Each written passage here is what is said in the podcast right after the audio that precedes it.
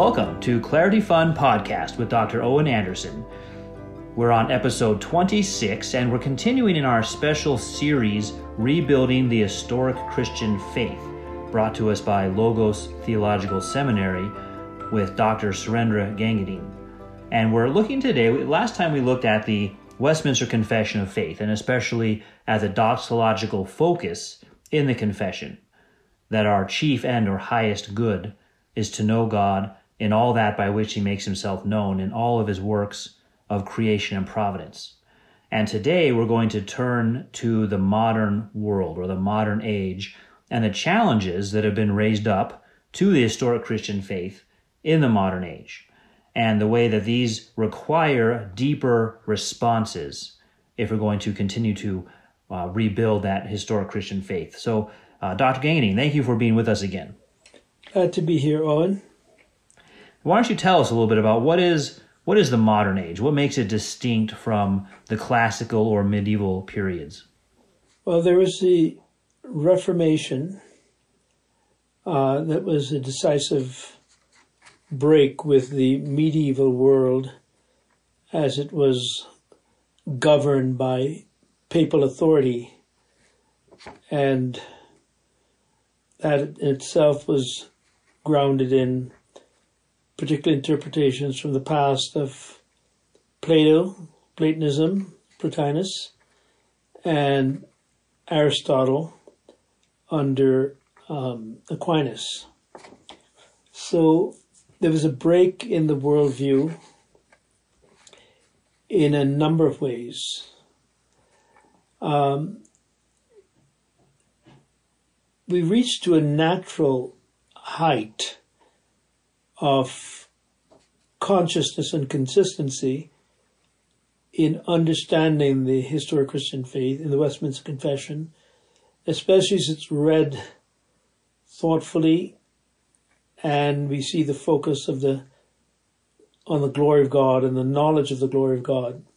Man's chief end is to glorify God and to enjoy him forever in all that by which he makes himself known, in all of his works of creation and providence.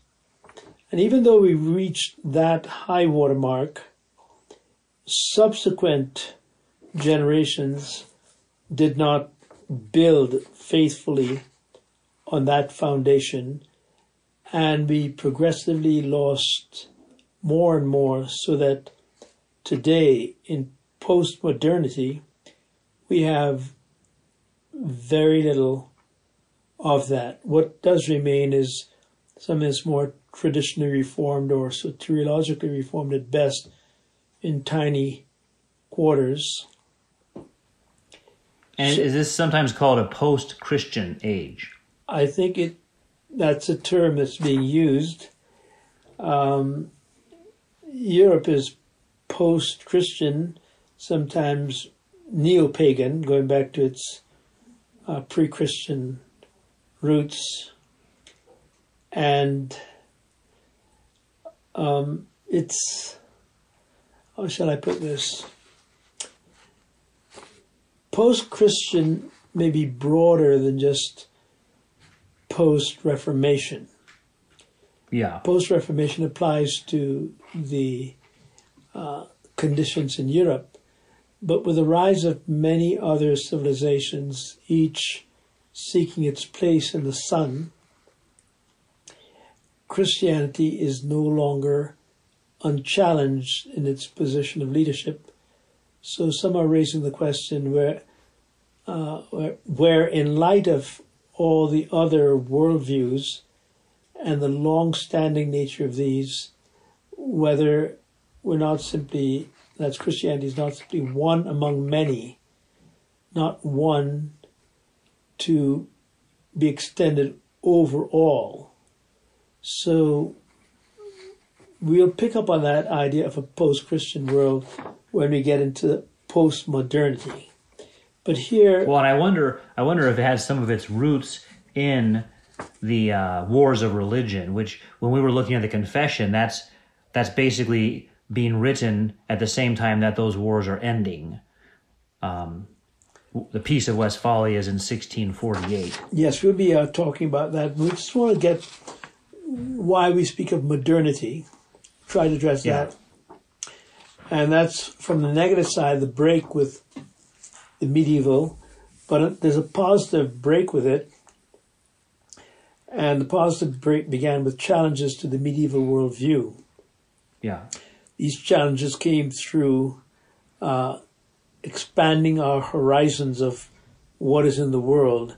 Uh, in geography, there were explorers uh, going across the oceans and around the continents and discovering just how um, huge, large, great the world was, and discovering many other cultures in a way that, although they may have had dim awareness of it before, it became striking because this was not simply by report, but by actual presence in these cultures. The world was expanded uh, in, in terms of the cosmos through astronomy, um, Copernicus, Galileo, Kepler, uh, moving from a geocentric to a, well, they thought um, at least we're not geocentric, sun goes around the earth. Um, but this was the one aspect of science. There are many other aspects that were coming into focus. Uh, discoveries in medicine, in chemistry, in every area of investigation, uh, plant life, animal life, as well as uh, human culture. And with these expansion in science, there came um, inventions that uh, revolutionized the way in which we live together. We speak about the Industrial Revolution. At some point, there'll be other aspects of um, this. We had early on the printing press that expanded the reach of knowledge to many. So there were challenges to the medieval worldview, uh, theoretically and practically. Um, and that is where the modern world began. We speak about Christopher Columbus in 1492, um, discovering the New World, and others, um, explorers going far. But it was an age of expansion of the horizons and leaving behind the medieval worldview. And then the second main point here is that there's a rediscovery of classical culture, the Hellenistic culture, by contact with uh, refugees from the fall of Constantinople, as well as contact with uh, Arab philosophers, uh, some interaction there. Uh, there was a rebirth of uh, interest in the classical culture, and again, leaving um, the medieval worldview from its position of dominance. This happened over decades and centuries, but it definitely began in a particular way with the Renaissance. And then there was the Reformation, which was a return to the historic Christian faith, along with return to original sources. Go back to the sources, the ad fontes, the interest in Greek and uh, Greek manuscripts that came from Constantinople or Byzantium. And um, the Reformation uh, is not a departure, but a reforming Christianity based on what was historically present. So, the second major challenge and break and advance from the medieval world was through the Renaissance and Reformation. That produced a series of wars on many levels. Um, the unity that was in Christendom earlier was challenged in every way, even within the Reformation, between the magisterial reformers and the more radical Anabaptist wing, and even among the more magisterial, even between Lutherans and Reformed. And so there are many conflicts and wars of religion. It lasted quite some time. It was quite devastating. And it finally came to an end about the same time that the Westminster Confession of Faith was completed. And there was an agreement called the Peace of Westphalia uh, in 1648, which allowed the religion of the prince to determine the religion of the realm. But, but I think it had important protections for the minority religion. That was part of the the peace uh, was that the prince couldn't enforce his religion on the whole realm. Yes.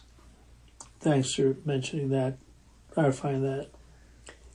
And a third main aspect of modernity is the Enlightenment. Um, turning to other sources of knowledge than Scripture and the Church. And what men turned to, uh, and apart from tradition, what men turned to is what they could know and have direct access to through rationalism. There was um, the rationalist development under Descartes and Leibniz and Spinoza. And they also turned to empiricism, uh, knowledge through senses, um, through Locke, Berkeley, and Hume. And this, uh, and then moving into Kant, who gave a kind of motto for the Enlightenment dare to reason. Use your own reason. Do, do not be childish and dependent on external authorities. The Enlightenment can be culminated, culminate in the expression of deism, at least the first phase, where there's an affirmation of God known from nature by reason or experience, and there's no reference to scripture or providence in terms of redemptive history. And it was thought that what we know of God from creation is sufficient question remains whether the deists did justice to the use of reason to know all that they can and should know from uh, general revelation. But they furthered the break, especially among the uh, intelligentsia, the um, intellectuals, and the. I wonder if there was a, there was a kind of worry about superstition. So reason got put, against superstitious beliefs. Yes. And then any any appeal to a, a religious mystery or a miracle was put underneath the umbrella of a superstition. Well, there was. And so the the deists would reject ultimately uh, reject stories of miracles and the deity of Christ, and this gave rise to the Unitarians. Yes, all reference to uh, testimony and where it did go under the medieval, late medieval period, with um, seen as ignorance and superstition, and we wanted to be done with that and the dark ages that came from that ignorance and superstition, hence enlightenment as the term yeah. to describe it. So that would include all reference to scriptures, all testimony. It's only what we can know directly for ourselves from reason and sense experience. So yes, miracles was one of the um, touch buttons, as well as um, prophecy in Scripture. Yeah, and, and, and, I wonder too if if faith. If, if, I think one of the things that we'll see as we look at modernity is the tension between faith and reason, but if it's really a tension between reason and superstition it's really a conflict between skepticism and fideism.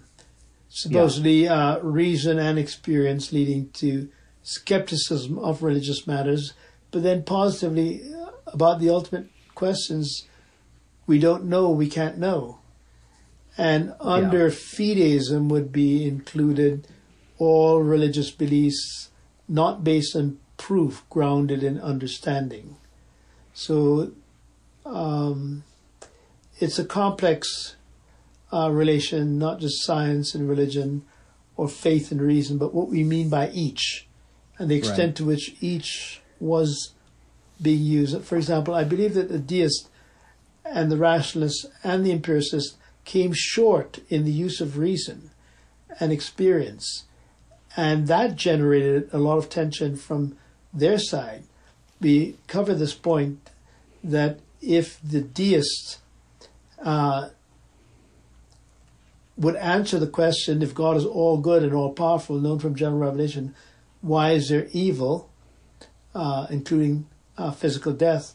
They would have seen from general revelation the reality of God acting to bring in the curse and with the curse the promise and the need for redemptive revelation.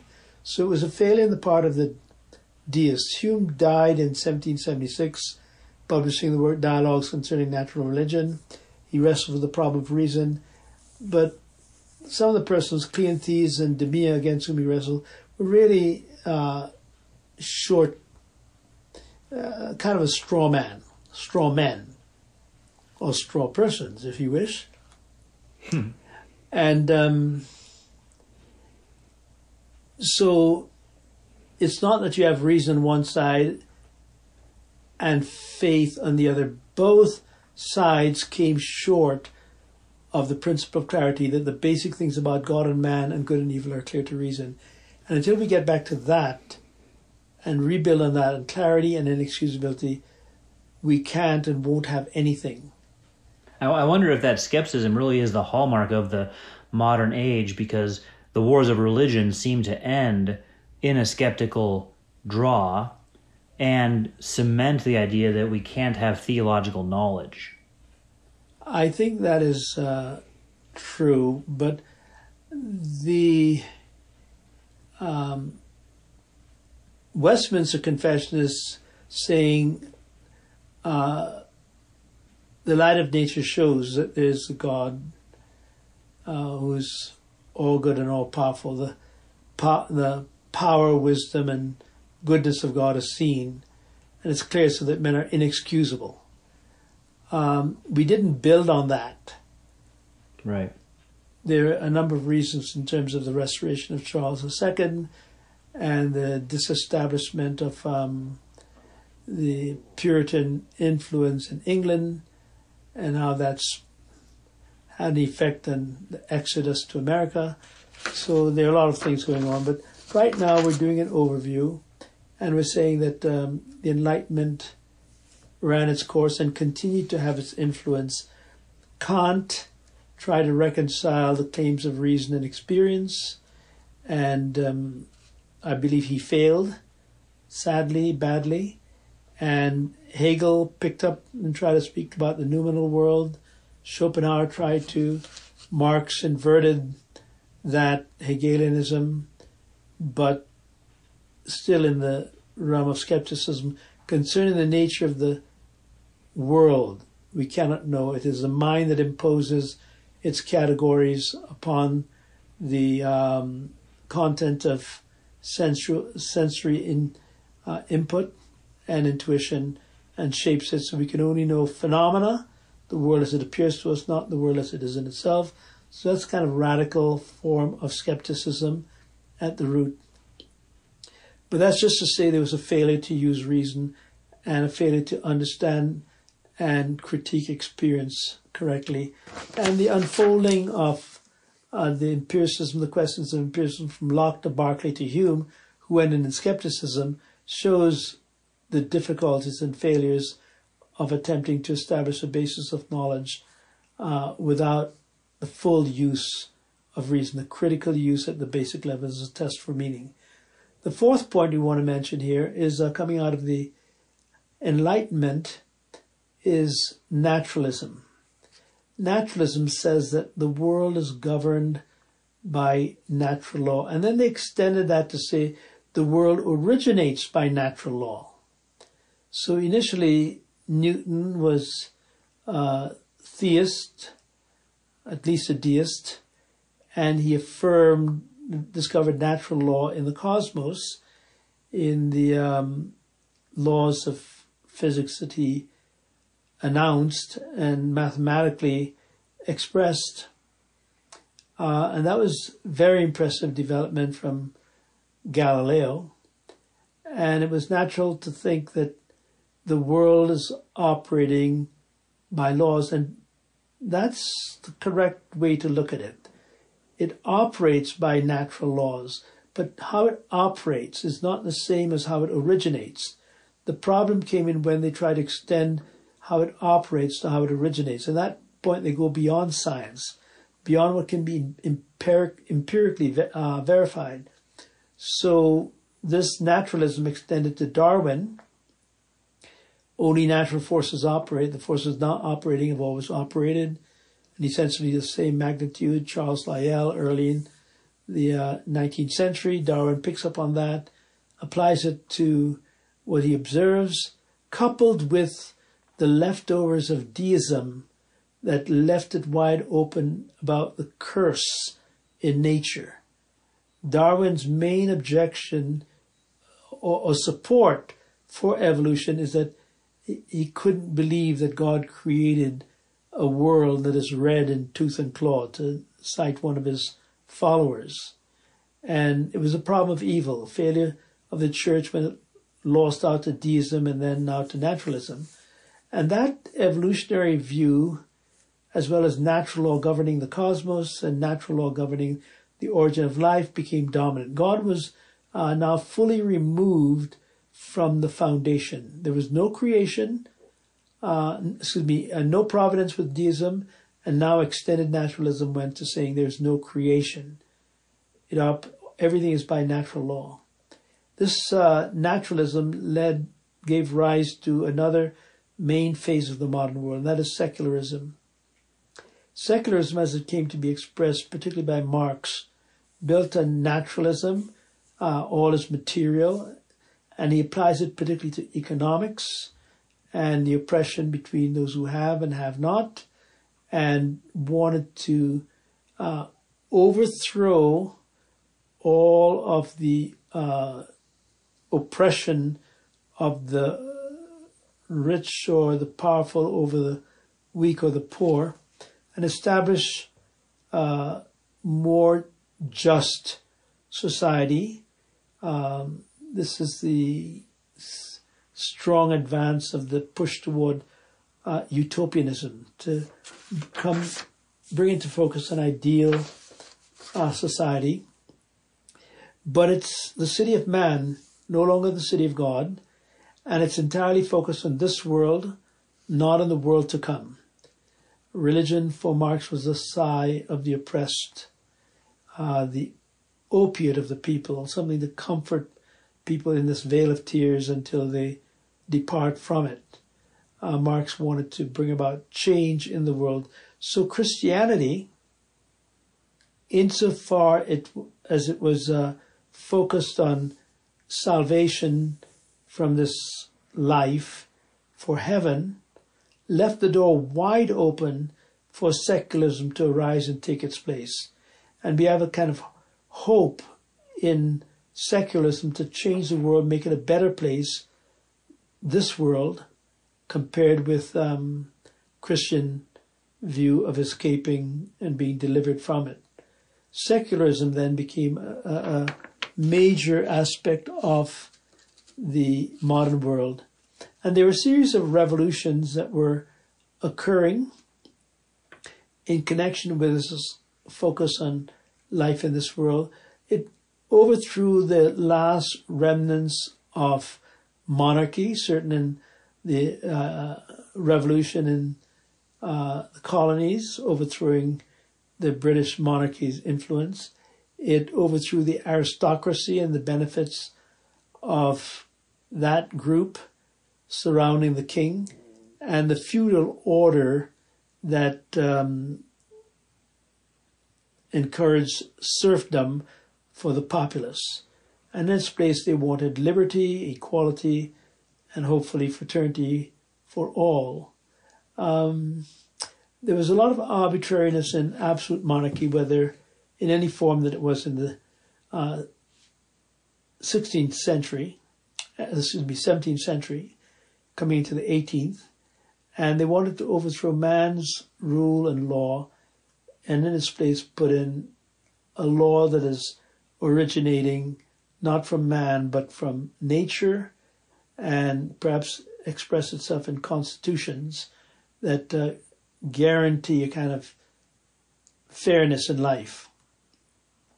So there was the um, American Revolution, the French Revolution, and uh, another significant was the Russian Revolution in the early 20th century.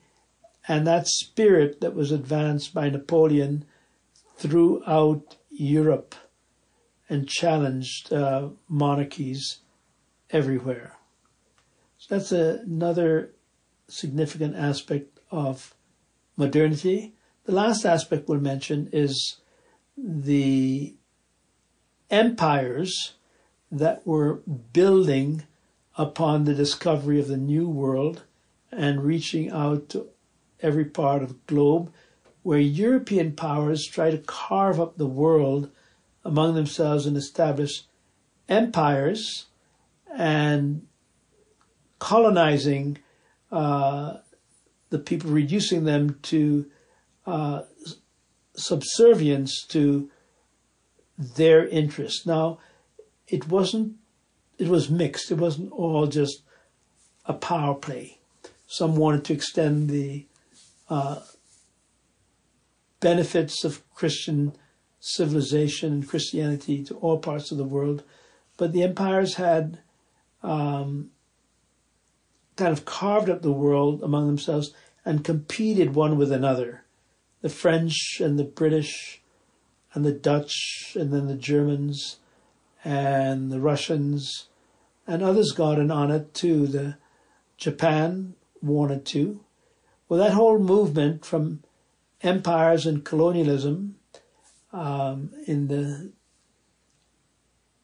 17, 18, 19, 20th century came to a head in two world wars in the middle of the second decade, 1914 to 1918, 19, and then World War II from anywhere from 38, 37, going on up to um, 45.